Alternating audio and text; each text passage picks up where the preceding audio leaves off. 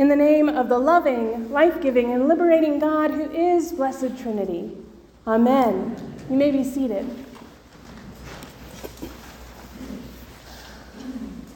So ever since we had a child, everything takes more time.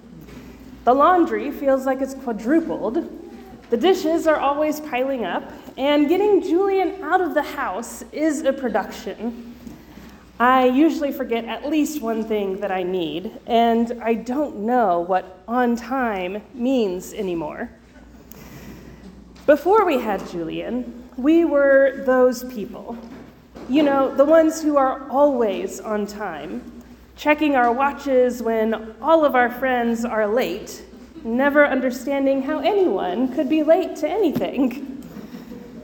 Parenthood is humbling, to say the least. I suddenly have so much sympathy for all the people around me who are just trying to live their lives, trying to keep their head above water, trying to make meaning from all that they do. We are pulled in so many directions every day. There is so much that we need to do, so much that we should do, and so much that we want to do. It can be exhausting, just living one day to the next.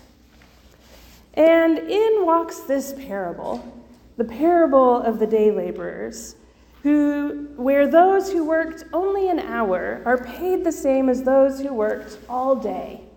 In our inordinately busy lives, this can sometimes feel like a slap in the face. Not many people like this parable, and let me tell you, I get it. I understand as a firstborn daughter who always followed the rules. Why should everyone be treated the same for unequal work? And that has meant that usually this parable has shifted into an allegorical reading.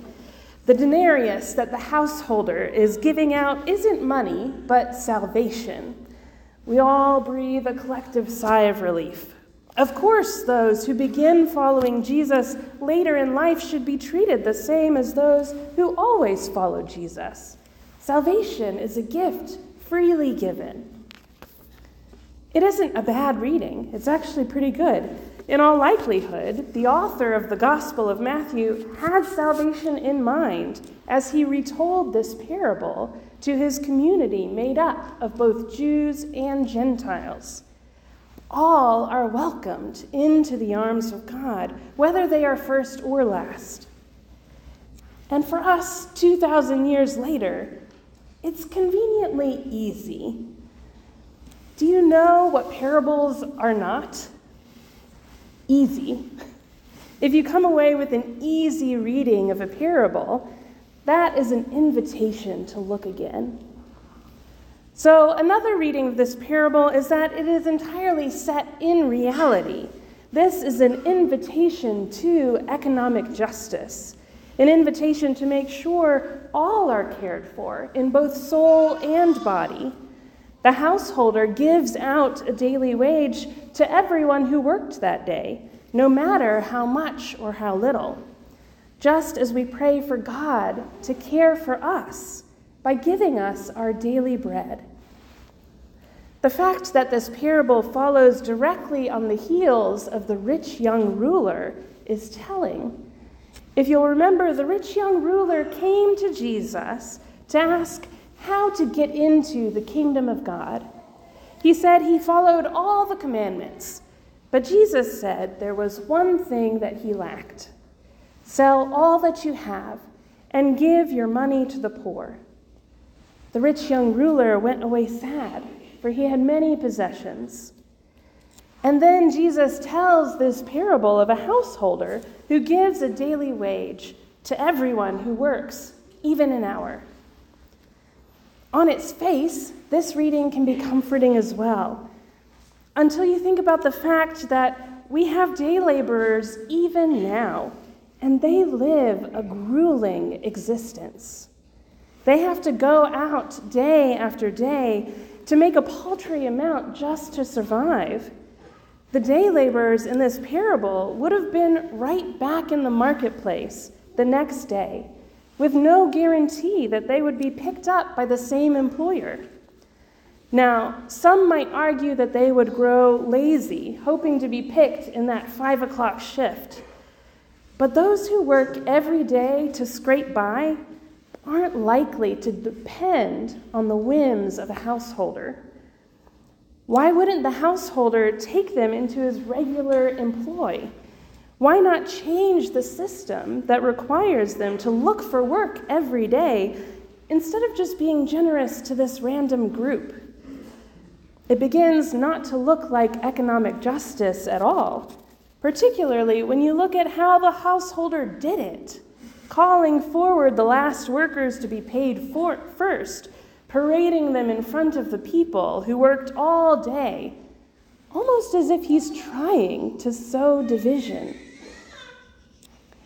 This is not an easy parable, but there is a reason why Jesus tells parables. Every time we hear a parable, we have the opportunity to hear something new. They are like prisms. Every turn sheds new light. So as I read the parable again for this Sunday, I began to realize that we have lived in a culture so long that values work that we sometimes forget to value people. On its face, there's nothing wrong with work.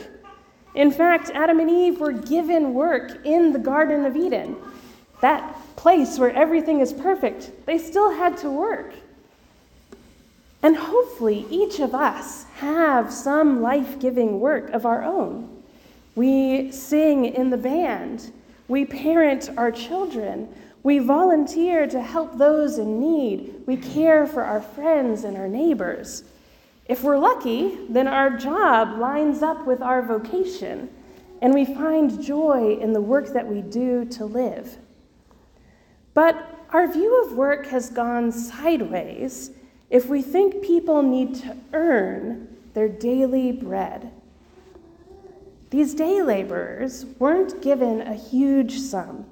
They were given a daily wage. And the first shouted that it was unfair that they should all get a daily wage. Let that sink in for a minute. For too long, we let society dictate how we view people instead of allowing God to shape our vision of those around us. Every person deserves daily bread, the right to have enough to eat each day.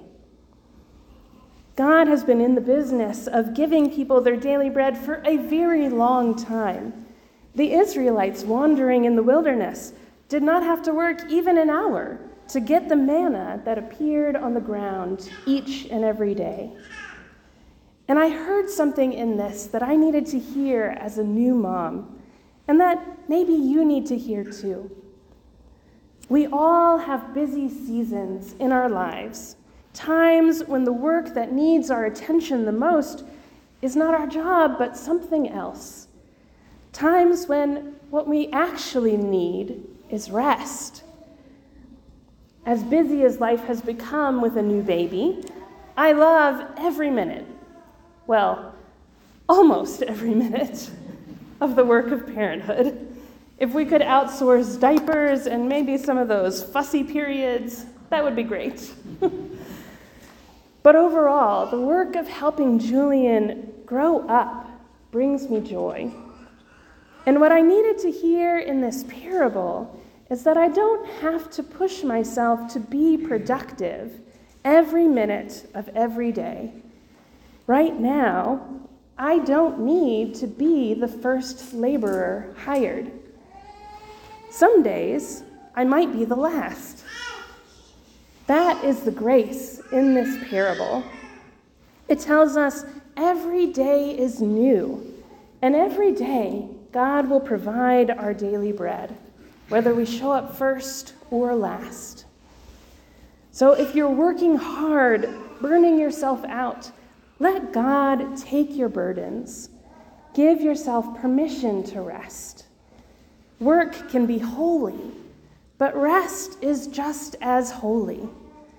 the Sabbath was part of creation as well. Our worth is not dependent on our work. We are all deserving of God's daily love and care, and we're all deserving of each other's daily love and care. When we can't make it into the marketplace until 9 a.m., noon, 3 p.m., or 5, we are still worthy of love. Amen.